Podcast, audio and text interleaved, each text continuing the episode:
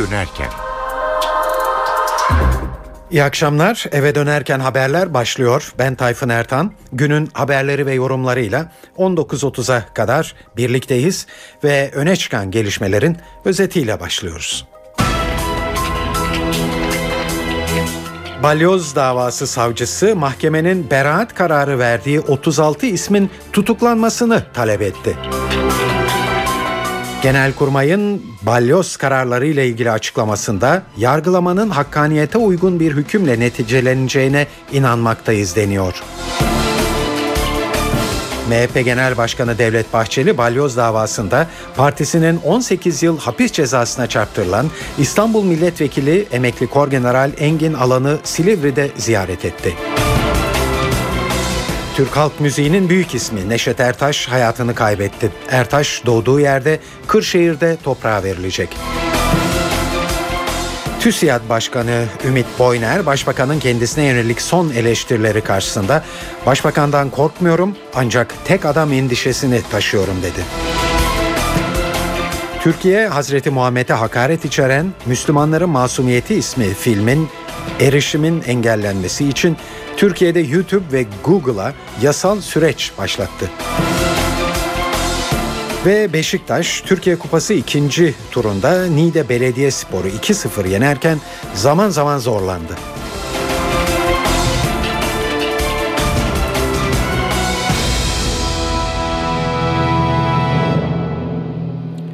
Şimdi bu haberlerin ayrıntılarına geçiyoruz.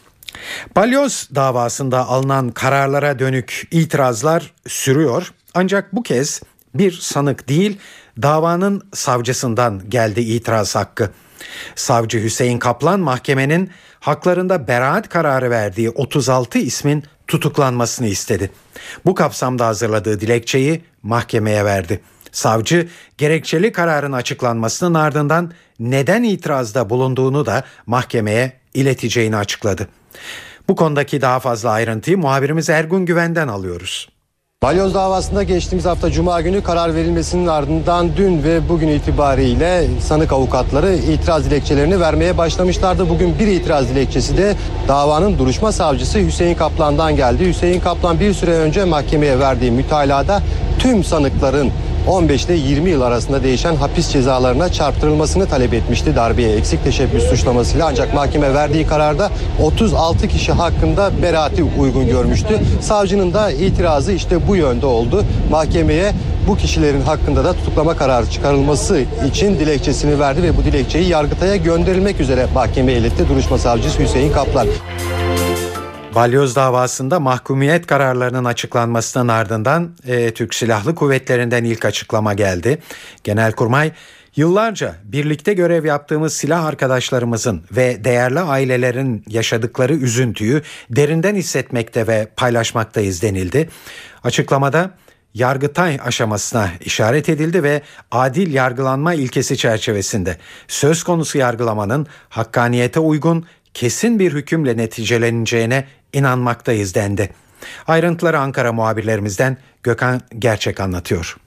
Hem soruşturma aşamasında hem de kovuşturma aşamasında hem de karardan sonra gelen Türk Silahlı Kuvvetleri'nden gelen ilk açıklama olduğunu söyleyebiliriz. Bunun oldukça önemli bir açıklama. 324 muvazzaf ve emekli Türk Silahlı Kuvvetleri personeli hakkında mahkumiyet kararı verildiği belirtildi açıklamanın başında ve Türk Türkiye Cumhuriyeti'nin bekası, bekası hukuk devleti olmanın er, erdemliği ve yüce milletimize karşı olan sorumluluğumuz dikkate alınarak Türk Silahlı Kuvvetleri mensupları hakkında başlatılan soruşturma ve kovuşturmalar yakından takip edilmekle birlikte sabır meta metanet, soğukkanlık ve aklı selimle hareket edilerek yanlış anlaşılmalardan daima kaçınılmıştır denildi.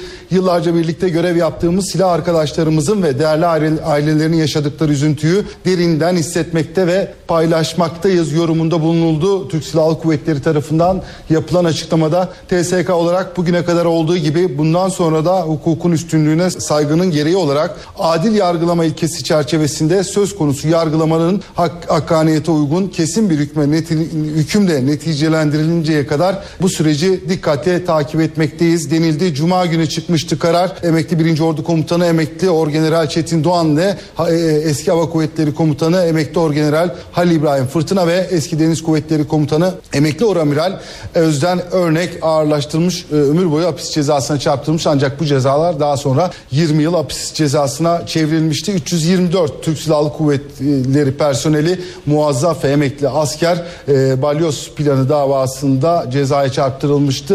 Yargıtay sürecinin hemen öncesinde TSK e, açıklama yaparak bütün süreci dikkatle takip ediyoruz. E, birlikte sabır, metanet, soğukkanlık ve aklı selimle hareket edilerek yanlış anlaşılmalardan daima kaçınılmıştır denildi ve e, ceza alan ve birlikte yıllarca görev yaptığımız Türk Silahlı Kuvvetleri personelinin değerli ailelerinin yaşadıkları üzüntüyü derinden hissetmekte ve paylaşmaktayız yorumunda bulunuldu balyozla ilgili yapılan açıklamada.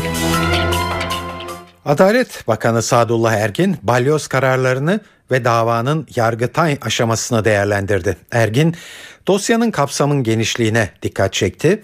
Yargıtay'ın bu nedenle ayrı bir özen göstereceğini vurguladı. Ergin yıllarca sürecek bir yargıtay süreci beklemediğinin ipuçlarını da verdi. Ceza dosyalarında e, davalar geldiğinde ilk Yargıtay Başsavcılığına geliyor.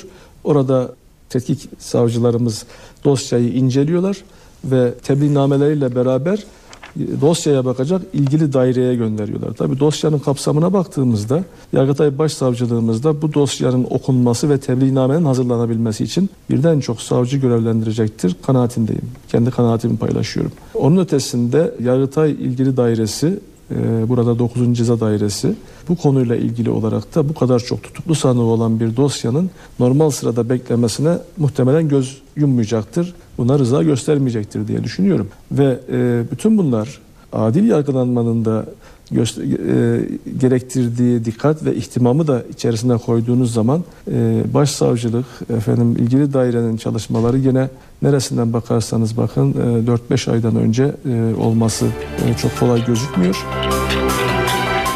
MHP Genel Başkanı Devlet Bahçeli balyoz davasında 18 yıl hapis cezasına çarptırılan partisinin İstanbul Milletvekili emekli Korgeneral Engin Alan'ı ziyaret etti bugün. Cezaevi çıkışında bir açıklama yapan Bahçeli, Yargıtay'ın ivedilikle dosyayı ele alması gerektiğini söyledi. Bahçeli karar sonrası medyada yapılan kimi yorumlara da tepki gösterdi.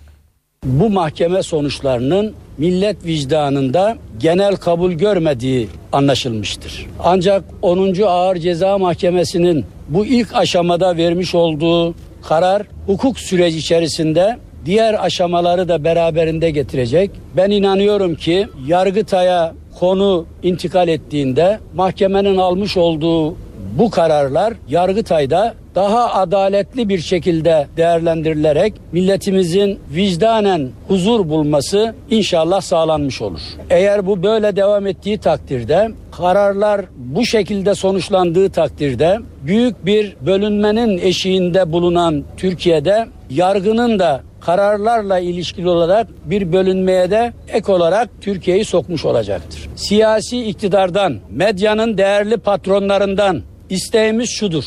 Mahkeme süreci içerisinde sürekli bu mahkeme sorgulanmış sanıklar medya tarafından infaz edilecek tarzda bazı değerlendirmeler söz konusu olmuştur. Mahkeme sonuçları belli olduktan sonra da medyadaki görüşmelere hukuk bilgisi ne olduğu anlaşılmaz insanlar tarafından bu mahkemenin sorgulanması ve çok ağır cezaları almış olan değerli Türk Silahlı Kuvvetleri mensuplarının almış olduğu cezaları haklı gösterebilecek tavırlar içerisinde olması da ayrıca milletimizi üzmektedir ve düşündürmektedir. O sebepten dolayı 10. Ağır Ceza Mahkemesi'nin vermiş olduğu karar gerekçeleriyle kısa bir süre içerisinde açıklanmalıdır. Yargıtay'a hemen gönderilmeli ve Yargıtay konunun üzerinde acilen bir çalışma yaparak milletin vicdanındaki rahatsızlıkları giderebilmenin bir yolunu bulmalıdır. Bu arada medya patronları, sorumlu olan şahsiyetler program yapıyoruz diyerek adaletin köküne dinamit koyanlar bu tavırlarından vazgeçmelidirler. Eski Genelkurmay Başkanı Hilmi Özgök, Cuma günü açıklanan balyoz kararlarının ardından yaptığı açıklamada düşük rütbeli subayların daha az ceza almasını bekliyordum. Onların sorumluluğuyla emir verenlerin sorumluluğunun aynı kefeye konulmayacağını tahmin ediyordum demişti. Özkök'ün bu sözlerine dava kapsamında tutuklu bulunan düşük rütbeli 21 subaydan yanıt geldi. Ortak açıklamada Özkök'e bir darbe hazırlığına katkı sağladığımız konusunda nasıl bu kadar eminsiniz? Neden o zaman hakkımızda işlem yapmadınız ve onca talebimize rağmen tanık olarak ifade vermediniz soruları yöneltildi. Açıklamada ayrıca biz askerliğin erdemleri arasında doğru sözle olmayı öğrendik Hilmi Özkök gerçeği açık olarak söylemeli, bu konuda yapılan sayısız spekülasyonlara son vermelidir.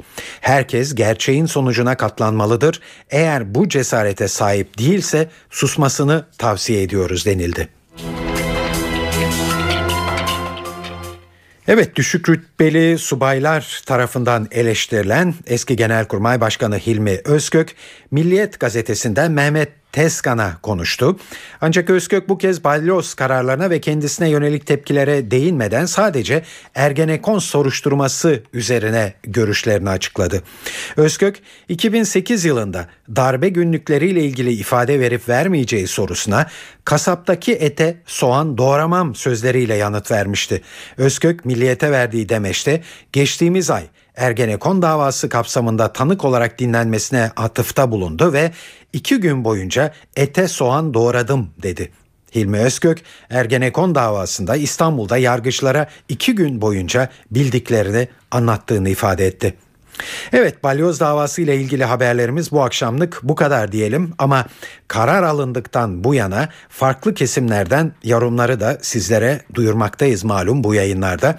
Bugün de Akşam Gazetesi Genel Yayın Yönetmeni İsmail Küçükkaya'nın değerlendirmesine kulak veriyoruz olabildiğince yansız ve soğukkanlı baktığınız zaman meseleye balyoz kararlarının mahkeme tarafından açıklandığında elbette hukukçu değilim ama toplum vicdanının bunu olabildiğince kabul ettiğini düşünmüyorum. Ve ben de ne kadar güzel adil yargılama yapıldı, e, suç ve suça orantılı ceza sistemi verildi, e, toptanlaştırılmadı hiçbir şey. Bütün süreç ayrıştırıldı, suçun şahsiliği ilkesi e, uygulandı e, diyemiyorum. Böyle bir şey olduğunu ben söyleyemiyorum. Oysa meseleye ben bir tarafıyla e, toplumsal zihniyetimiz açısından darbeleri tarihin çöplüğüne gömelim. Hiç kimsenin aklından geçmesin diye düşünen ve bunu düşünenlerin bile içinin bununla ilgili olarak ferah olduğu bir Türkiye tablosunu bu yargılama ile ilgili olarak söyleyemiyorum. Bir toptancı e, yaklaşım sergilendiği anlaşılıyor ve suçun şahsiliği ilkesinin yeterince gözetilmediğini hukukçu olmayan bir gazeteci olarak süreci de yakından izleyen bir vatandaş olarak ben benim vicdanım böyle söylüyor. Olayların hukuki safahatı tabii kendi mecrasında akıyor, akmaya da devam edecek öyle anlaşılıyor.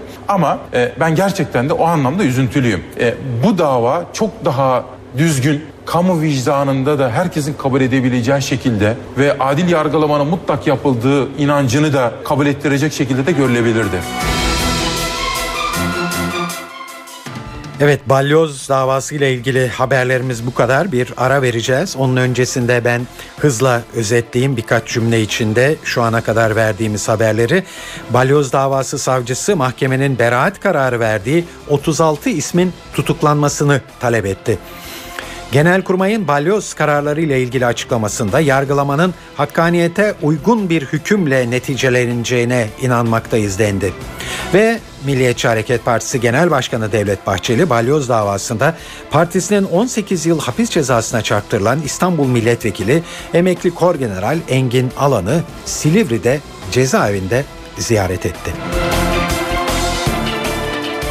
Saat 18.14 NTV Radyo'da eve dönerken haberlere bir ara veriyoruz.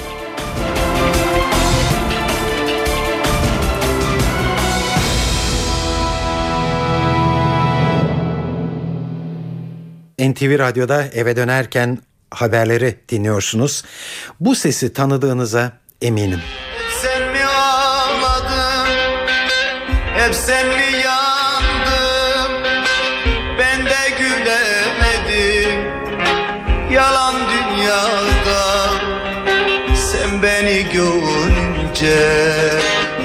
beni görünce mutlu musun? sandım Ömrümü boş yere çalan dünyada Ah Evet bir süredir kanser tedavisi gören Türk halk müziğinin büyük isimlerinden Neşet Ertaş hayatını kaybetti. Ertaş vasiyeti gereği doğduğu yerde Kırşehir'de babasının yanı başında toprağa verilecek. Cenaze töreni yarın yapılacak. Törene Başbakan Erdoğan'ın da katılması bekleniyor. Bu konudaki daha fazla ayrıntıyı Ertaş'ın hayatını kaybettiği hastanenin önündeki Ege temsilcimiz Merih Ak'tan alıyoruz. Neşet Ertaş'ın cenazesiyle ilgili ayrıntılar belli oldu. İlk önce onunla başladı. Sabah saatlerinde bizim de şu an bulunduğumuz Medical Park Hastanesi'nden alınacak ve Ankara'ya uçakla uğurlanacak İzmir'den. Daha sonra Kırşehir'e geçecek cenaze ikindi namazında Ahi Evran Camii'nde kılınacak olan e, namaz ve ardından yapılacak olan törenin ardından da babasının mezarının hemen yanında toprağa verilecek. Sabah saatlerinden itibaren ki saat 08.45'te yaşamını yitirmişti ünlü halk ozanı. E, e, onun ardından bu haberin duyulmasıyla birlikte çok sayıda İzmirli, İzmir'de yaşayan Kırşehirli, Kırşehir'den buraya gelenler e, hastanenin önünde toplanmaya başladılar. Şu anda kafelerde oturmalarını sürdürüyorlar. E, taziye defteri açıldı. Taziye defterine e, düşüncelerini, halk ozanıyla ilgili düşüncelerini yazıyorlar. Az önce İzmir Büyükşehir Belediye Başkanı Aziz Kocaoğlu da geldi ki aile şu anda e, hastane yönetimi tarafından belirlenmiş olan yerde taziyeleri kabul ediyor. CHP ve AKP milletvekilleri ve çok sayıda severinde aileye giderek taziye ziyaretinde bulundu. Sadece bunun arasında değil Başbakan Recep Tayyip Erdoğan'ın Neşet Ertaş'ın oğlunu aradığını ve taziyesini ilettiğini biliyoruz. Genelkurmay Başkanı'nın bir fax mesajıyla e, başsağlığı dilediğini biliyoruz. CHP Genel Başkanı da yine arayanlar arasında taziye için Kültür ve Turizm Bakanı Ertuğrul Günay da ölüm haberinin ardından sürekli e, aileyle ilgilendi aradığını biliyoruz. Özellikle devlet töreni konusunda e, bu konuda aileyle sık sık görüştüğünü biliyoruz ama ancak bundan sonraki süreçte artık bir devlet töreni yapılacağı kesinleşmiş durumda. Evet Ozan Neşet Ertaş'ın vefatı başkentte üzüntüyle karşılandı. Siyasilerden peş peşe taziye mesajları geldi. Cumhurbaşkanı Abdullah Gül Neşet Ertaş'ın vefatından duyduğu derin üzüntüyü dile getirdi. Gül Ertaş sesi, mütevazı duruşu ve her şeyden önce insana verdiği değerle halkın sevgisini kazanmış, ifade edilemeyen duyguları türkülerine yansıtarak dilden dile dolaşmış, gönülleri fethetmiştir dedi. Başbakan Erdoğan da eşsiz üslubu, parlak yorumlarıyla dikkati çeken Neşet Ertaş, yorumladığı türküler sayesinde Anadolu insanıyla arasında gönülden gönüle uzanan gizli bir bağ kurmayı başarmış, ender sanatçılarımızdan biridir diye konuştu. Meclis Başkanı Cemil Çiçek ise yazılı mesajında onun vefatıyla birlikte Bozkır'ın sesi kırılmış ve halk müziğinde bir dönem kapanmıştır ifadelerini kullandı. Kültür Bakanı Ertuğrul Günay da Ertaş'ın Orta Anadolu'nun sesini tüm dünyaya duyurduğunu söyledi. Evet şimdi de Neşet Ertaş'ın yaşamından bir kesit sunalım. Ertaş 1938'de Kırşehir'de doğdu. Müzikle babası saz ustası Muharrem Ertaş sayesinde ilkokul yıllarında tanıştı. Önce keman ardından bağlama çalmayı öğrendi. Babasıyla birlikte yörenin düğünlerinde saz çalıp türkü söylemeye başladı. Profesyonel müzik hayatına 1950 yılların sonunda İstanbul'a gelişiyle girdi. İlk plağı Neden Garip Ötersin Bülbülü bu yıllarda kaydetti. Çok sevilen bu plan ardından yenileri geldi ve konserler başladı. Halk ozanı bir süre sonra yeniden İç Anadolu'ya döndü ve Ankara'ya yerleşti. Ancak sağlık sorunları nedeniyle kardeşinin yanına Almanya'ya giden Ertaş'ın 23 yıllık vatan hasreti de böylece başlamış oldu. 2000 yılında İstanbul'da verdiği konserle ülkesinde sahneye döndü. Gurbet yıllarında kendisine Erdoğan Atakar tarafından takılan Bozkız'ın tezenesi lakabı halk ozanıyla adeta bütünleşti. Süleyman Demirel zamanında kendisine sunulan devlet sanatçılığı unvanını halkın sanatçısı olarak kalmak benim için en büyük mutluluk diyerek geri çevirmişti. UNESCO tarafından yaşayan insan hazinesi kabul edilen Ertaş'a İstanbul Teknik Üniversitesi Devlet Konservatuarı da Fahri Doktorluk unvanı vermişti.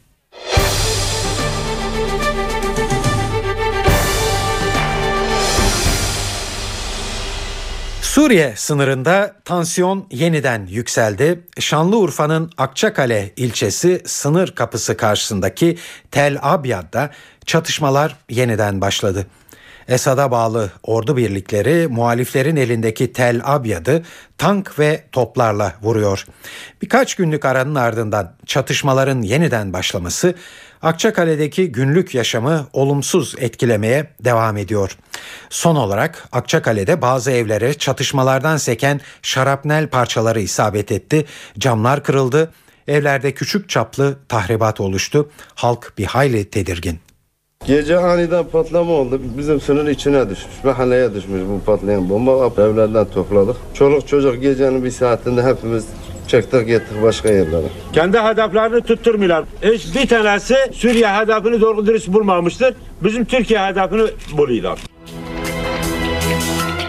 Evet ilçede eğitim de sağlanamıyor. Güvenlik nedeniyle 3'ü Anadolu anaokulu olmak üzere toplam 18 okul hala kapalı. Tunceli Ovacık Cumhuriyet Başsavcısı Murat Uzun'un geçtiğimiz hafta uğradığı saldırıda hayatını kaybetmesi hakim ve savcıların güvenliği konusunda yeni bir tartışma başlatmıştı. Yargı mensupları silah temin etmede sıkıntı yaşadıklarını dile getirmişti. Bu konuda Adalet Bakanlığı'nın yeni bir çalışma yaptığı ortaya çıktı ve Bakan Sadullah Ergin, hakim ve savcılar maliyet nedeniyle bakanlık üzerinden silah talep ediyordu. Bunun sonuçlanması da zaman alıyordu. Şimdi Makina Kimya Endüstrisi Kurumu'yla anlaştık. Artık ucuza fiyata silah satın alabilecekler ve beklemelerine gerek kalmayacak dedi. Bakan Ergin, yargı mensuplarının lojmanlarının kameralarla donatılacağını da söyledi lojmanların güvenlik kameralarıyla donatılması, güvenlik güçlerince koruma noktalarının oluşturulması. Burada belli bir mesafe alınmış idi bu saldırılar olmazdan önce. Saldırıdan sonra da yaptığımız değerlendirmede önemli ölçüde güvenlik önlemlerinin alındığı ama eksik olan yerlerin de 15-20 gün içerisinde en azından güvenlik kameralarının tamamının bitirilmesi ve polis noktası dediğimiz ya da güvenlikçinin bulunduğu nokta dediğimiz noktalarında tamamlanması. Bunun için İçişleri Bakanlığı ile Emniyet Genel Müdürlüğü ile görüşmeler yapıldı. Savcı ve hakimler askerlerimizin silah bulundurma imkanları var. Bu silahın edinilmesi için birden çok yöntem var. Bir tanesi e, ruhsatınızı temin edersiniz ve satış yerlerinden bu silahınızı alabilirsiniz. Ancak bu silahlar bir miktar fiyatlı pahalı olduğu gerekçesiyle hakim savcılarımızdan bir kısmı bakanlık üzerinden makina kimyadan müsaade edilmiş zor alım silahlarından edinmek istediklerini ifade ediyor. Biz bu gelen talepleri Savunma Bakanlığı üzerinden MKK'ye gönderiyoruz. Onlar da stokları ölçüsünde karşılayabiliyorlar. Stoklarında varsa bu talebi karşılayabiliyorlar. Ha stoğumuz müsait değil diyorsa savcımız bunu dışarıdan temin edebiliyor idi. Ancak biraz daha fiyatı yüksek. Karar alındı ve bunun talimatı verildi. Artık ucuz fiyata makina kimyanın ithal ettiği silahlar hakim savcılarımıza verilecek. Düşük fiyatla ama sıfır yeni silahlar hakim savcılarımıza temin edilecek. Satış fiyatının üçte biri yaklaşık hakim savcılarımız bu silahları edinebilecekler. Afyon ve Uludere'de neler olduğunu bilmek istiyoruz dedi ve Başbakan Erdoğan'ın selt eleştirileriyle karşılaştı. TÜSİAD Başkanı Ümit Boyner, Başbakanın kendisine yönelik işine baksın çıkışından sonra sonunda sessizliğini bozdu. CNN Türk'te Enver Aysever'in sorularını yanıtlayan Boyner, Başbakandan korkmuyorum ancak tek adam endişesini taşıyorum dedi. Otoriterleşmeden kaygılanıyor musunuz? E, otoriterleşmenin iyi bir şey olmadığını düşünüyorum. Türkiye yani otoriter oraya... dil, e, buyurganlıktan bahsettim. Türkiye oraya gidiyor mu? E, yani bunun bir takım örneklerini görüyoruz. Mesela? Yani genelde Türkiye'nin e, devlet yapısına baktığımız zaman yeteri kadar değişmediğini düşündüğüm e, bir hesap verme mecburiyeti hissetmemek. Yani devletin, vatandaşın önünde olduğu bir sistem var. Tek adam endişesi duyuyor musunuz? E, tek adam endişesi bence Türkiye'de her zaman var. Yani e, Şimdi? katılımcı demokrasi e, ne kadar vardıysa eskiden yani katılımcı demokrasi adına alınması gereken adımlar, yapılması gerekenler yapılmıyor diye düşünüyorum. Yani bu kaygımızı da çok açık bir şekilde dile getirdik. Ama bu devletin yani vatandaşın üstünde bir şey olduğu veya devlet vatandaş ilişkisinin e, hani vatandaşın devlete tabi olduğu bir şekilde tarif edilmesini yanlış Şimdi buluyor diye Bakan'dan korkuyor musunuz? E, hayır korkmuyorum. Ben korkulacak bir insan olduğunu düşünmüyorum. Zaman zaman e, aynı fikirde e, olmadığımız oluyor. E, ama e, zannediyorum kendisi de bizim ilkesel bazda çeşitli ilkeler üzerinde e, konuştuğumuzu takdir edecek. Her geçen yıl artan sağlık harcamaları Sosyal Güvenlik Kurumu'nu harekete geçirdi. Bu kapsamda çok sık hastaneye giden ve çok ilaç tüketen aileler belirlendi ve SGK yetkilileri önümüzdeki günlerde bu ailelerin kapısını çalacak. İlaç israfının önüne geçmek için ilaçların yan etkilerini anlatacak. Gereksiz film ve MR çektirmenin sağlığa zararlı olduğuna da dikkat çekecek halkımızın sağlıklı bir şekilde bu konuda bilgilendirilmesi evet. gerekiyor. Bakın Dünya Sağlık Örgütü'nün yaptığı bir araştırmada toplam ilaç kullanan kişilerin yarısının yanlış ilaç kullanıldığı tespit edilmiş. Ve bugün bakıldığı zaman bizim buzdolaplarımızın içerisinde ilaç kullanılmayan ilaçların dolu olduğunu hep beraber görüyoruz. Gerek bu ilaç israfının önlenmesi, gerekse ilaçların akılcı bir şekilde kullanılabilmesi için biz Sosyal Güvenlik Kurumu olarak bütün vatandaşlarımızın sağlıklı bir şekilde bilgilendirilmesinin en doğru yöntem olduğunu düşünüyoruz. Ve bu anlamda da bir çalışma yaptık. Yani sağlık konusunda olaya sadece tasarruf yönüyle bakmıyoruz. Yani sağlık konusunda vatandaşlarımızın o kadar çok yanlış bilgileri var ki biz vatandaşlarımızı doğru bilgilendirmemiz de gerekir diye düşünüyoruz. Yani hem ilaç israfını bütün boyutlarıyla ortaya koyacak hem sağlıklı bir beslenmeden tutun her türlü insanın sağlıklı sağlığını koruyabilmesi için nelere dikkat edilmesi gerektiğini içeren güzel bir kitapçık çalışmamız oldu. O e, bu hafta bitiyor çalışma ve biz bu çalışmayı yaklaşık 2 milyon aileye 8 milyon kişiye ulaştıracağız. E, yani buradaki amacımız dediğim gibi sadece olaya işte şu kadar ilaçtan tasarruf edelim diye yaklaşmamızın neticesi değil bu. Vatandaşlarımızı bugüne kadar ihmal edilen bir konuda sağlıklı bir şekilde bilgilendirelim. Çünkü gerçekten bu kitabı ben okudum mesela geçen hafta. Evet. Ben kendim de birçok şeyi öğrendim bu kitapta. Sağlıkla ilgili bildiğimiz o kadar çok yanlış şey var ki. Mesela işte bir film çektiriyoruz. Biz bugün hastanelere gittiğimizde işte MR çektiriyoruz, ultrasona giriyoruz, bir sürü film çektiriyoruz. Yani bu film çektirmenin bile ne kadar zararları olduğunu o kitapta öğrenmiş oldum. Dolayısıyla evet. gereksiz yere artık ben bir hasta olarak ilaç kullanmayacağım. Gereksiz yere film çektirmeyeceğim. Yani bütün bunları içeren bir kitapçık bu kitapçığı inşallah önümüzdeki günlerde 2 milyon aileye ulaştırmak suretiyle bu konudaki açığı kapatmış olacağız diye düşünüyorum. Akılcı ilaç kullanımı. Yani ilacı nasıl kullanacağız? Bu çok önemli. Kürtçe Dicle Üniversitesi Tıp Fakültesinde seçmeli ders oldu. Dersi seçen öğrencilere haftada iki gün Kürtçe eğitim verilecek.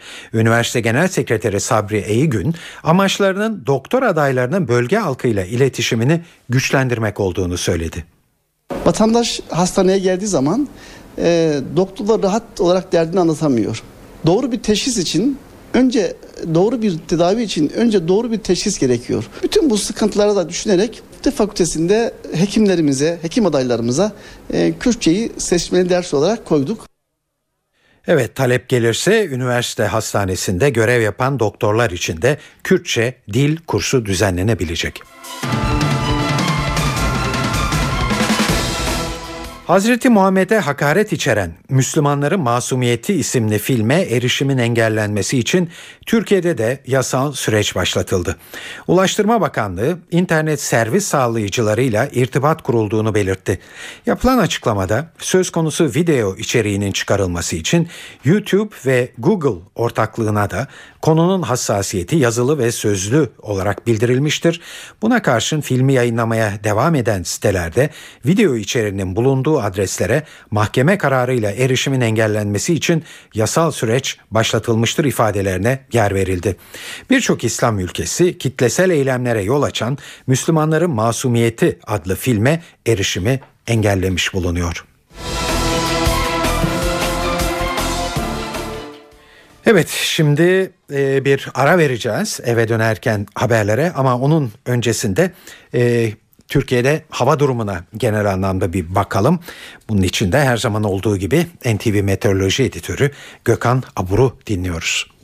Ege ve Akdeniz'de başlayan sıcaklık yükselmesi Marmara ve iç kesimleri de etkisi altına aldı. Gündüz sıcaklıkları yükseliyor ama özellikle iç kesimlerde geceler serin geçmeye devam edecek. Haftanın ikinci yarısı yurt genelinde sıcaklıkların daha da yükselmesini bekliyoruz. Yarın da yurt genelinde önemli bir yağış görülmeyecek. Bir ara bulutlanmaya bağlı olarak Rize, Artvin, Ardahan arasında kısa süreli yağışlar görülebilir. Hava açık, rüzgar zayıf. O nedenle gece soğumasına bağlı olarak iç kesimlerde bu sabah olduğu gibi ve özellikle Marmara'da sabah erken saatlerde sis, pus ve yerde çiğ oluşacak. Haftanın ikinci yarısında yurt genelinde yağış görülmeyecek. Sıcaklıklar da yükselmeye devam edecek. Evet İstanbul'da gece ve gündüz sıcaklıkları yükselmesini sürdürüyor. Ekim'in ilk günlerine kadar da sıcak havanın etkisini sürdürmesini bekliyoruz. Hava açık. Sıcaklık yarın 29, Perşembe günü ise 30 dereceye kadar çıkacak. Ankara'da ise gündüzler ısındı. Sıcaklık 30 derece ama geceler oldukça soğuk ve yine 13 dereceye kadar inecek. İzmir'de hava açık. Rüzgar 5 gün zayıf. Sıcaklık gündüz 32, gece ise 20 dereceye çıkacak. Akdeniz boyunca da yüksek sıcaklıklar etkisini sürdürürken Antalya'da hava sıcaklığı 32 derece olacak. Güneydoğu'da gündüz sıcaklıkları oldukça yüksek değerlere çıktı.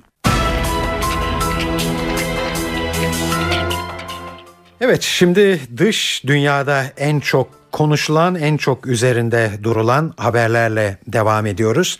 Amerika Birleşik Devletleri Başkanı Barack Obama Birleşmiş Milletler Genel Kurulu'na seslendi. Obama'nın gündeminde Suriye krizinden İran'ın nükleer programına kadar birçok başlık vardı. Başkan Obama Suriye'de şiddet her geçen gün artıyor, bu kabul edilemez. Halkın acılarının dinmesi için Beşar Esad gitmeli dedi. Obama İran'ın nükleer programına ilişkin olarak da diplomasi seçeneği hala masada ancak sonsuza kadar bekleyemeyiz ifadesini kullandı. Obama konuşmasında Hazreti Muhammed'e hakaret eden filmin protesto gösterileri sırasında öldürülen Libya Büyükelçisi Chris Stevens'ı da andı. Stevens'dan övgü dolu sözlerle bahseden Obama, Libya'daki saldırının sadece Amerika'yı değil, Birleşmiş Milletler'in savunduğu değerleri de hedef aldığını söyledi. Obama söz konusu filmle Amerikan hükümetinin bir alakası olmadığını da tekrarladı. Müslümanların neden rencide olduğunu anlamıyorum diyen Obama, rencide olan Müslümanlar arasında çok sayıda Amerikalının da bulunduğunu söyledi.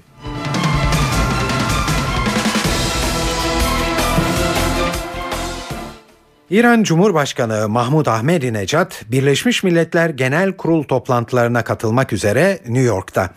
Ahmedinejad'ın hedefinde, hedefinde yine İsrail var.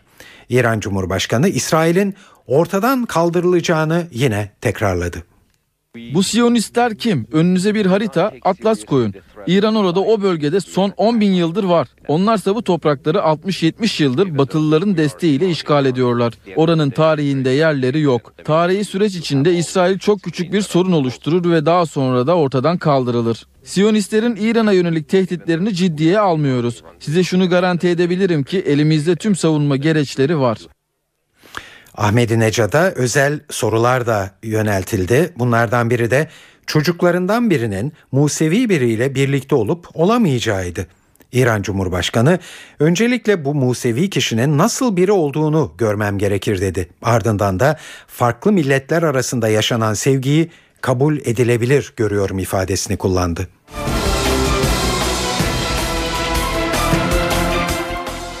Doğu Çin denizinde tansiyon düşmüyor. Japonya ve Çin'in ardından Tayvan'da bölgedeki adalar üzerinde hak iddia etti. 50 kadar Tayvan balıkçı teknesi adalara yaklaşık 20 kilometre kadar yaklaşınca bölgede bulunan Japon sahil güvenlik gemileri harekete geçti. Japon gemileri Tayvan balıkçı teknelerinden bölgeyi terk etmelerini istedi. Bu taleplerine karşılık alamayınca da basınçlı suyla tekneleri bölgeden uzaklaştırmaya çalıştı. Tayvan balıkçı tekneleri de Japon sahil güvenlik gemilerine benzer şekilde karşılık verdi ve ortaya bir tür su savaşı çıktı. Mücadelede Japon tarafı galip geldi ve Tayvan balıkçı tekneleri bölgeden ayrılmak zorunda kaldı. Olayın ardından Tayvan Tokyo'ya bir de protesto notası çekti. Bölgedeki gerilim Japonya'nın adaları özel sahiplerinden satın alacağını açıklamasıyla patlak vermiş. Çin de hak iddia ettiği adalara keşif gemileri göndermişti. Çin'in birçok kentinde Japonya'yı protesto gösterileri düzenlenmişti. Yerleşimin olmadığı bu adaların çevresinin balıkçılık ve doğal gaz rezervleri açısından zengin olduğu söylenmekte.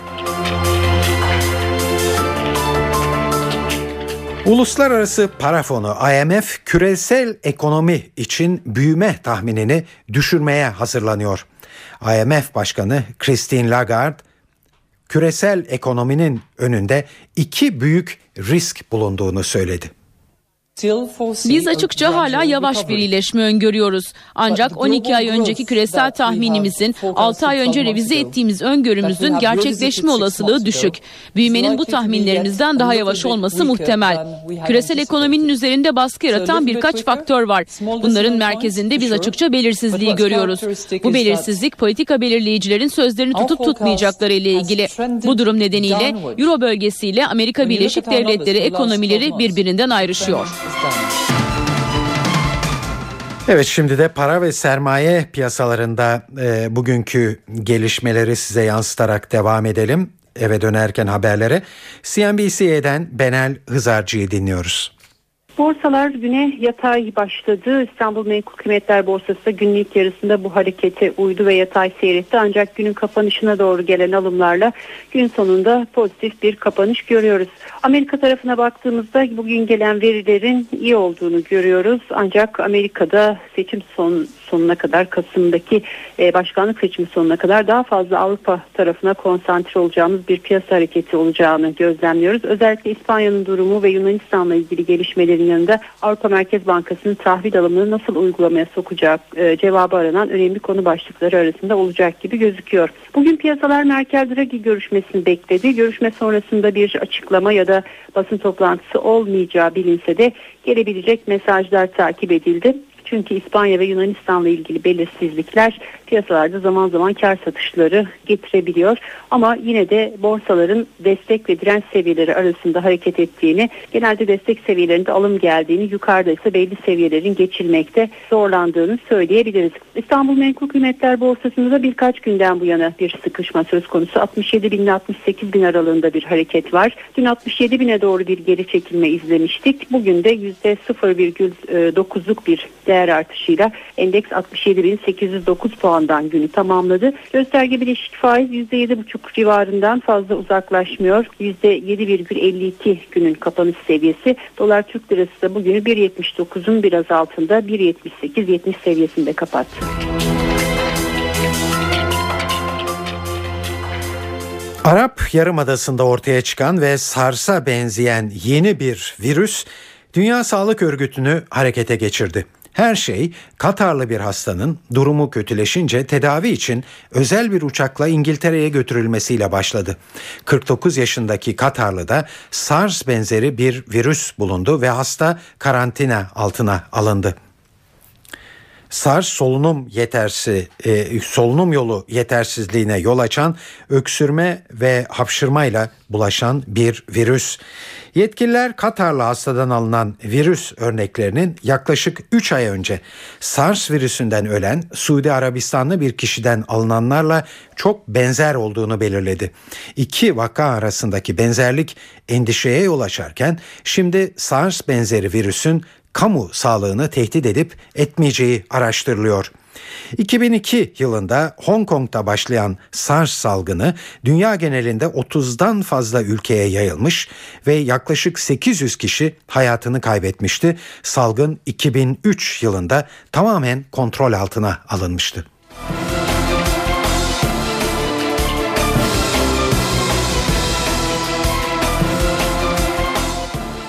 2030 yılına kadar kanserden ölümler azalacak. İngiliz bilim adamlarının araştırması kanserin yol açtığı ölüm vakalarında kesin bir düşüş yaşanacağını ortaya koydu. Araştırmaya göre bunun en önemli sebeplerinden biri kampanyalar ve yasaklar sayesinde daha az kişinin sigara içmesi tanı ve tedavi yöntemlerinde kaydedilecek ilerlemelerde akciğer, prostat, kalın bağırsak ve yumurtalık kanserinden ölüm riskini yüzde kırklara varan bir oranda azaltacak.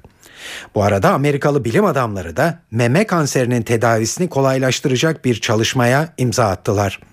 Meme kanserinin gen haritasının çıkarıldığı çalışmada bu kanserin dört farklı çeşidinin olduğu anlaşıldı. Yani bu çalışma sayesinde her meme kanseri tipi için ayrı tedavi ve ilaçlar kullanılabilecek. Bilim adamları çalışmanın kanserin genetik zayıflıklarının keşfedilerek daha etkili tedavi yöntemleri geliştirilmesine ışık tutacağını belirtiyor. Antioksidan içeren meyve ve sebzeleri bolca tüketmek kalp krizi riskini azaltıyor. İsveçli bilim adamları son yaptıkları araştırmada bu sonuca vardılar. Araştırmada yaşları 49 ila 83 arasında değişen 30 bin kadının beslenme alışkanlıkları incelendi.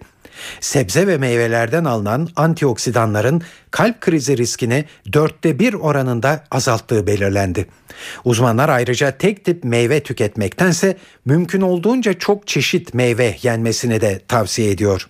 Zira araştırmada çok çeşitli meyve tüketmenin vücudu daha iyi koruduğu sonucuna varıldı. Sebze ve meyvelerde bulunan antioksidanların vücutta kanser ve kalp hastalıklarına yol açan moleküllerin temizlenmesine yardımcı olduğu saptandı. Sürpriz olmadı ve Türkiye Kupası ikinci turu eleme maçında Beşiktaş Niğde Belediye Sporu deplasmanda 2-1 yendi. Sahaya genç ağırlıklı bir kadroyla çıkan Beşiktaş amatör lig ekibi Niğde Belediye Spor karşısında zaman zaman zor anlar yaşadı. Mücadeleye ilişkin notları NTV Spor muhabiri Hakan Gündoğar anlatıyor.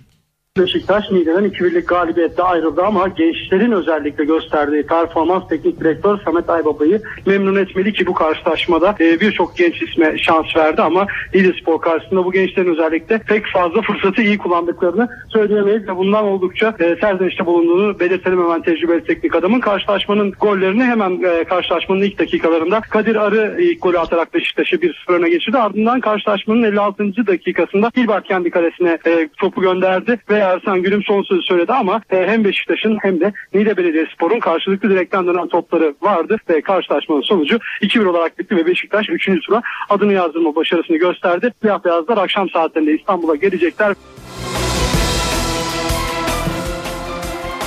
Şimdi hava durumuna bir göz atıyoruz. NTV Meteoroloji Editörü Gökhan Abur'u dinliyoruz.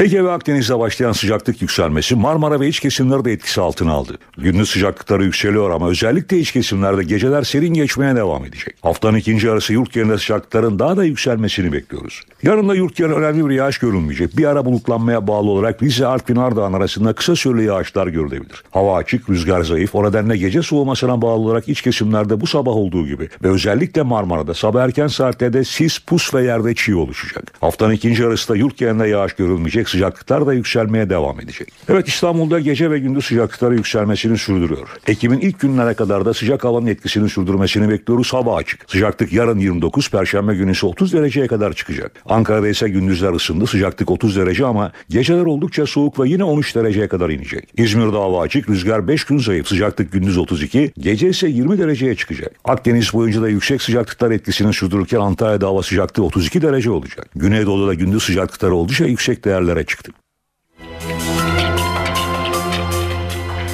Saat 18.52 NTV Radyo'da eve dönerken haberleri dinliyorsunuz. Şimdi e, şu ana kadar sunduğumuz haberleri hızla e, özetleyeceğiz. Balyoz davası savcısı mahkemenin beraat kararı verdiği 36 ismin tutuklanmasını talep etti mahkemeden. Genelkurmay'ın balyoz kararları ile ilgili açıklamasında yargılamanın hakkaniyetine uygun bir hükümle neticeleneceğine inanmaktayız denildi. MHP Genel Başkanı Devlet Bahçeli balyoz davasında partisinin 18 yıl hapis cezasına çarptırılan İstanbul Milletvekili emekli Kor General Engin Alan'ı Silivri'de ziyaret etti. Türk halk müziğinin büyük ismi Neşet Ertaş top hayatını kaybetti. Ertaş doğduğu yerde Kırşehir'de toprağa verilecek. TÜSİAD Başkanı Ümit Boyner, Başbakanın kendisine yönelik son eleştirileri karşısında Başbakandan korkmuyorum ancak tek adam endişesi taşıyorum dedi. Türkiye Hazreti Muhammed'e hakaret içeren Müslümanların Masumiyeti ismi film filme erişimin engellenmesi için YouTube ve Google'a yasal süreç başlattı. Amerikan Başkanı Barack Obama Birleşmiş Milletler Genel Kurulu'na seslendi. Hazreti Muhammed'e hakaret eden filme değindi. Obama söz konusu filmle Amerikan hükümetinin bir alakası olmadığını belirtti. Müslümanların neden rencide olduğunu anlıyorum diyen Obama, rencide olan Müslümanlar arasında çok sayıda Amerikalının da olduğunu belirtti.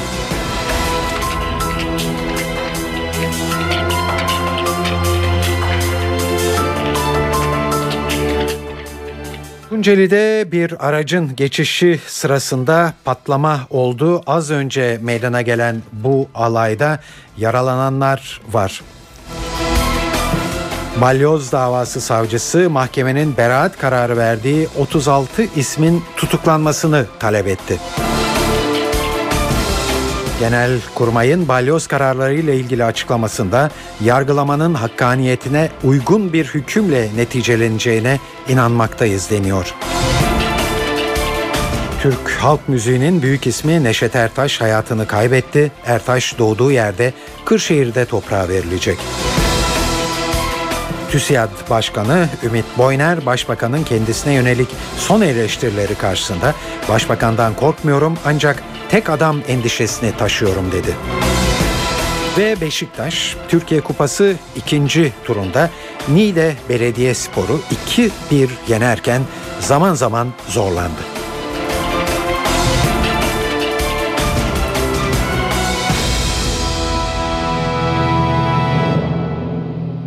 Evet sıcak bir gelişmeyle başlıyoruz. Az önce meydana geldi bu olay. Tunceli'de kent merkezine yakın bir noktada askeri aracın geçişi sırasında patlama oldu. Çok sayıda askerin e, yaralandığı belirtilmekte. Ancak bu olayda e, ölenlerin de olabileceğini anlıyoruz. Ayrıntıları NTV muhabiri Ercan Topaç anlatıyor. müsaade ediliyor. Olayın hemen ardından olay yerine gerek e, polis özel harekat timleri gerekse jandarma özel harekat timleri sevk edildi. Onlar e, eğer bu patlama uzaktan kumandayla gerçekleştirildiyse patlamayı gerçekleştirenleri e, yakalamak amacıyla operasyon başlattı. Yine Tunceli Jandarma Bölge Komutanlığı'ndan bir Sikorsky tipi helikopterle iki Kobra tipi helikopter havalandı. Onlar da şu anda olayın olduğu bölge içinde bölge üzerinde e, sürekli geziyor. E, e, şu anda e, toparlamam gerekirse 18 sularında Merkez Atatürk Mahallesi'nde askeri aracın geçişi esnasında bir patlama yaşandı. Valilik konuyla ilgili henüz resmi bir açıklama yapmadı ama ilerleyen dakikalarda bir açıklama yapmasını bekliyoruz. İlk bilgiler 7 kişinin bu patlamada şehit olduğu yönünde. Evet Tunceli'de meydana gelen e, olayı hızla bir kere daha e, tekrarlayalım. Tunceli'de kent merkezine e, yakın bir noktada askeri aracın geçişi sırasında bir patlama oldu.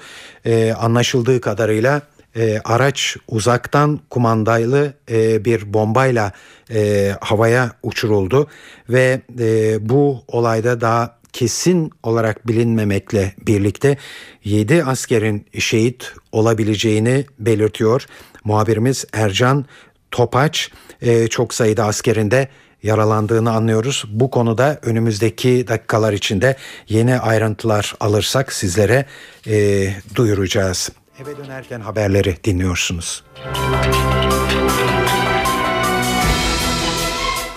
Balyoz davasında alınan kararlara dönük itirazlar sürüyor. Ee, itiraz bu kez bir sanıktan değil davanın savcısından geldi. Savcı Hüseyin Kaplan mahkemenin haklarında beraat kararı verdiği 36 ismin tutuklanmasını talep etti. Bu kapsamda hazırladığı dilekçeyi de mahkemeye sundu. Savcı gerekçeli kararın açıklanmasının ardından neden itirazda bulunduğunu da mahkemeye iletecek. Daha fazla ayrıntıyı muhabirimiz Ergun Güven'den alıyoruz. Balyoz davasında geçtiğimiz hafta Cuma günü karar verilmesinin ardından dün ve bugün itibariyle sanık avukatları itiraz dilekçelerini vermeye başlamışlardı. Bugün bir itiraz dilekçesi de davanın duruşma savcısı Hüseyin Kaplan'dan geldi. Hüseyin Kaplan bir süre önce mahkemeye verdiği mütalada tüm sanıkların 15 ile 20 yıl arasında değişen hapis cezalarına çarptırılmasını talep etmişti darbeye eksik teşebbüs suçlamasıyla ancak mahkeme verdiği kararda 36 kişi hakkında beraati uygun görmüştü. Savcının da itirazı işte bu yönde oldu. Mahkemeye bu kişilerin hakkında da tutuklama kararı çıkarılması için dilekçesini verdi ve bu dilekçeyi Yargıtay'a gönderilmek üzere mahkemeye iletti duruşma savcısı Hüseyin Kaplan. Balyoz davasında mahkumiyet kararlarının açıklanmasının ardından e, Türk Silahlı Kuvvetleri'nden ilk açıklama geldi. Genelkurmay yıllarca birlikte görev yaptığımız silah arkadaşlarımızın ve değerli ailelerinin yaşadıkları üzüntüyü derinden hissetmekte ve paylaşmaktayız denildi. Açıklamada Yargıtay aşamasına işaret edildi adil yargılanma ilkesi çerçevesinde söz konusu yargılamanın hakkaniyete uygun kesin bir hükümle neticeleneceğine inanmaktayız ifadeleri kullanıldı. Adalet Bakanı Sadullah Ergin balyoz kararlarını ve davanın Yargıtay aşamasını değerlendirdi. Ergin dosyanın kapsamının genişliğine dikkat çekti. Yargıtay'ın bu nedenle ayrı bir özen göstereceğini vurguladı. Ergin yıllarca sürecek bir Yargıtay süreci beklemediğinin ipuçlarını da verdi. Ceza dosyalarında e, davalar geldiğinde ilk Yargıtay Başsavcılığına geliyor. Orada tetkik savcılarımız dosyayı inceliyorlar ve tebliğnameleriyle beraber e, dosyaya bakacak ilgili daireye gönderiyorlar. Tabi dosyanın kapsamına baktığımızda Yargıtay Başsavcılığımızda bu dosyanın okunması ve tebliğnamenin hazırlanabilmesi için birden çok savcı görevlendirecektir kanaatindeyim. Kendi kanaatimi paylaşıyorum. Onun ötesinde Yargıtay ilgili dairesi burada 9. Ceza Dairesi bu konuyla ilgili olarak da bu kadar çok tutuklu sanığı olan bir dosyanın normal sırada beklemesine muhtemelen göz yummayacaktır. Buna rıza göstermeyecektir diye düşünüyorum. Ve e, bütün bunlar adil yargılanmanın da göster- e, gerektirdiği dikkat ve ihtimamı da içerisine koyduğunuz zaman e, başsavcılık efendim ilgili dairenin çalışmaları yine neresinden bakarsanız bakın e, 4-5 aydan önce e, olması e, çok kolay gözükmüyor. Eski Genelkurmay Başkanı Hilmi Özkök, Cuma günü açıklanan balyoz kararlarının ardından yaptığı açıklamada e, düşük rütbeli subayların daha az ceza almasını bekliyordum. Onların sorumluluğuyla emir verenlerin sorumluluğunun aynı kefeye konulamayacağını tahmin ediyordum demişti. Özkök'ün bu sözlerine dava kapsamında tutuklu bulunan düşük rütbeli 21 subaydan yanıt geldi. Yapılan ortak açıklamada Özkök'e bir darbe hazırlığına katkı sağladığımız konusunda nasıl bu kadar eminsiniz? Neden o zaman hakkımızda işlem yapmadınız ve onca talebimize rağmen tanık olarak neden ifade vermediniz soruları yönlendirildi. Açıklamada biz askerliğin erdemleri arasında doğru sözlü olmayı öğrendik.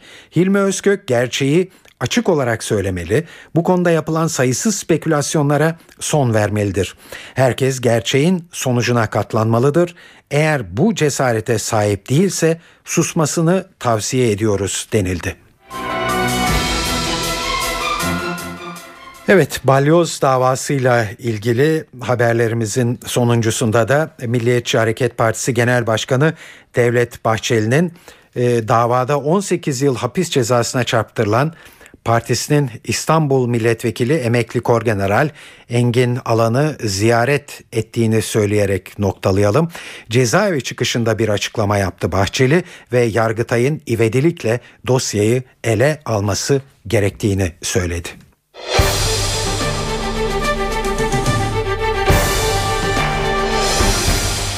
Saat 19.08 e, bültenimize bir son dakika gelişmesiyle başlamıştık.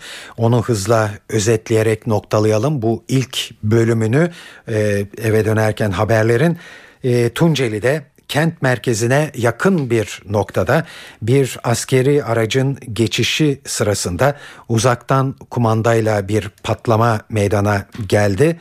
Bir bomba patlatıldı ve bu e, patlamada e, araç e, hedef alınmıştı. Çok sayıda askerin yaralandığı haberlerini aldık önce bu patlamadan sonra. E, şimdi de 7 askerin şehit olmuş olabileceği doğrultusunda haberler almaktayız.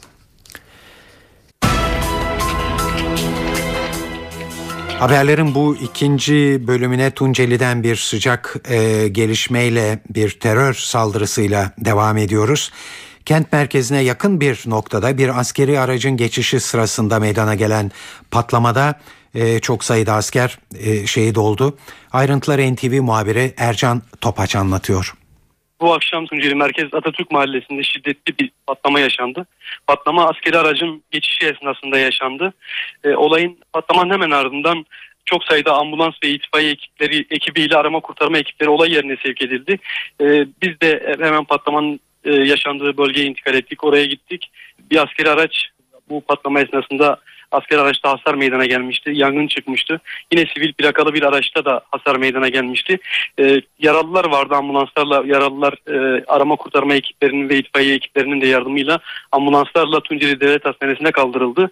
E, Tunceli Valiliği tarafından konuyla ilgili henüz bir açıklama yapılmadı ama valilik şu anda bir açıklama e, için çalışıyor. Valilik açıklama yapmadı ama bizim e, elimizde bu saldırıda 7 kişinin şehit olduğu yönünde bilgiler var. Onun dışında patlamanın nasıl gerçekleştirildiği, nasıl meydana geldiği konusunda da net bir bilgi yok. Valiliğin açıklamasında bu konuyu da netleştirmesini bekliyoruz. Ancak bizim edindiğimiz ilk bilgiler patlamanın e, yola döşenmiş bir patlayıcı düzeneğinin asker aracın geçişi esnasında patlatılmasıyla meydana geldiği yönünde.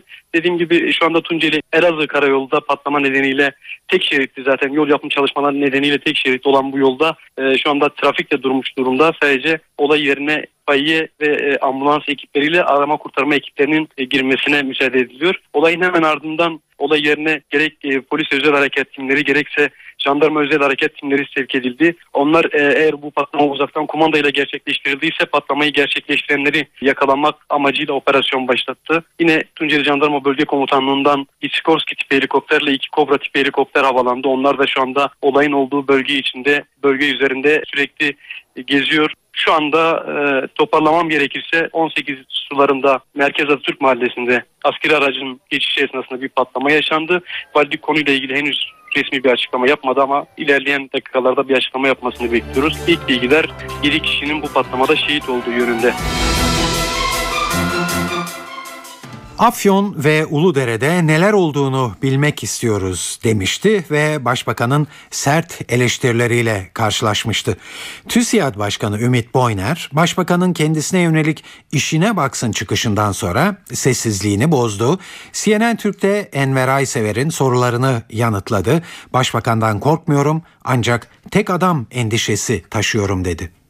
Otoriterleşmeden kaygılanıyor musunuz? E, otoriterleşmenin iyi bir şey olmadığını düşünüyorum. Türkiye yani oraya- otoriter dil, e, buyurganlıktan bahsettim. Türkiye oraya gidiyor mu? E, yani bunun bir takım örneklerini görüyoruz. Mesela? Yani genelde Türkiye'nin e, devlet yapısına baktığımız zaman yeteri kadar değişmediğini düşündüğüm e, bir hesap verme mecburiyeti hissetmemek. Yani devletin vatandaşın önünde olduğu bir sistem var. Tek adam endişesi duyuyor musunuz? E, tek adam endişesi bence Türkiye'de her zaman var. Yani e, Şimdi? katılımcı demokrasi e, ne kadar vardıysa eskiden ka- yani katılımcı demokrasi adına alınması gereken adımlar, yapılması gerekenler yapılmıyor diye düşünüyorum. Yani bu kaygımızı da çok açık bir şekilde dile getirdik ama bu devletin yani vatandaşın üstünde bir şey olduğu veya devlet vatandaş ilişkisinin e, hani vatandaşın devlete tabi olduğu bir şekilde tarif edilmesini yanlış Şimdi buluyor Ekbakan'dan düşünüyorum. korkuyor musunuz? E, hayır korkmuyorum. Ben korkulacak bir insan olduğunu düşünmüyorum. Zaman zaman e, aynı fikirde e, olmadığımız oluyor. E, ama e, zannediyorum kendisi de bizim ilkesel bazda çeşitli ilkeler üzerinde e, konuştuğumuzu takdir edecek. Her geçen yıl artan sağlık harcamaları Sosyal Güvenlik Kurumu'nu harekete geçirmişe benzer. Bu kapsamda çok sık hastaneye giden ve çok ilaç tüketen aileler belirlendi ve SGK yetkilileri önümüzdeki günlerde bu ailelerin kapısını çalacak. Sosyal Güvenlik Kurumu Genel Müdürü Fatih Acar'ı dinliyoruz. Halkımızın sağlıklı bir şekilde bu konuda bilgilendirilmesi gerekiyor. Bakın Dünya Sağlık Örgütü'nün yaptığı bir araştırmada toplam ilaç kullanan kişilerin yarısının yanlış ilaç kullanıldığı tespit edilmiş. Ve bugün bakıldığı zaman bizim buzdolaplarımızın içerisinde ilaç kullanılmayan ilaçların dolu olduğunu hep beraber görüyoruz. Gerek bu ilaç israfının önlenmesi, gerekse ilaçların akılcı bir şekilde kullanılabilmesi için biz Sosyal Güvenlik Kurumu olarak bütün vatandaşlarımızın sağlıklı bir şekilde bilgilendirilmesinin en doğru yöntem olduğunu düşünüyoruz. Ve bu anlamda da bir çalışma yaptık. Yani sağlık konusunda olaya sadece tas tasarruf yönüyle bakmıyoruz. Yani sağlık konusunda vatandaşlarımızın o kadar çok yanlış bilgileri var ki biz vatandaşlarımızı doğru bilgilendirmemiz de gerekir diye düşünüyoruz. Yani hem ilaç israfını bütün boyutlarıyla ortaya koyacak hem sağlıklı bir beslenmeden tutun her türlü insanın sağlıklı sağlığını koruyabilmesi için nelere dikkat edilmesi gerektiğini içeren güzel bir kitapçık çalışmamız oldu. O e, bu hafta bitiyor çalışma ve biz bu çalışmayı yaklaşık 2 milyon aileye 8 milyon kişiye ulaştıracağız. E, yani buradaki amacımız dediğim gibi sadece olaya işte şu kadar ilaçtan tasarruf edelim diye yaklaşmamızın neticesi değil bu. Vatandaşlarımızı bugüne kadar ihmal edilen bir konuda sağlıklı bir şekilde bilgilendirelim. Çünkü gerçekten bu kitabı ben okudum mesela geçen hafta. Evet. Ben kendim de birçok şeyi öğrendim bu kitapta. Sağlıkla ilgili bildiğimiz o kadar çok yanlış şey var ki. Mesela işte bir film çektiriyoruz. Biz bugün hastanelere gittiğimizde işte MR çektiriyoruz, ultrasona giriyoruz, bir sürü film çektiriyoruz. Yani bu film çektirmenin bile ne kadar zararları olduğunu o kitapta öğrenmiş oldum. Dolayısıyla evet. gereksiz yere artık ben bir hasta olarak ilaç kullanmayacağım. Gereksiz yere film çektirmeyeceğim. Yani bütün bunları içeren bir kitapçık bu kitapçığı inşallah önümüzdeki günlerde 2 milyon aileye ulaştırmak suretiyle bu konudaki açığı kapatmış olacağız diye düşünüyorum. Akılcı ilaç kullanımı. Yani ilacı nasıl kullanırız? Bu çok önemli. Gelelim kültür ve sanat dünyasından haberlere. Size çeşitli etkinliklerden bir derleme sunuyoruz.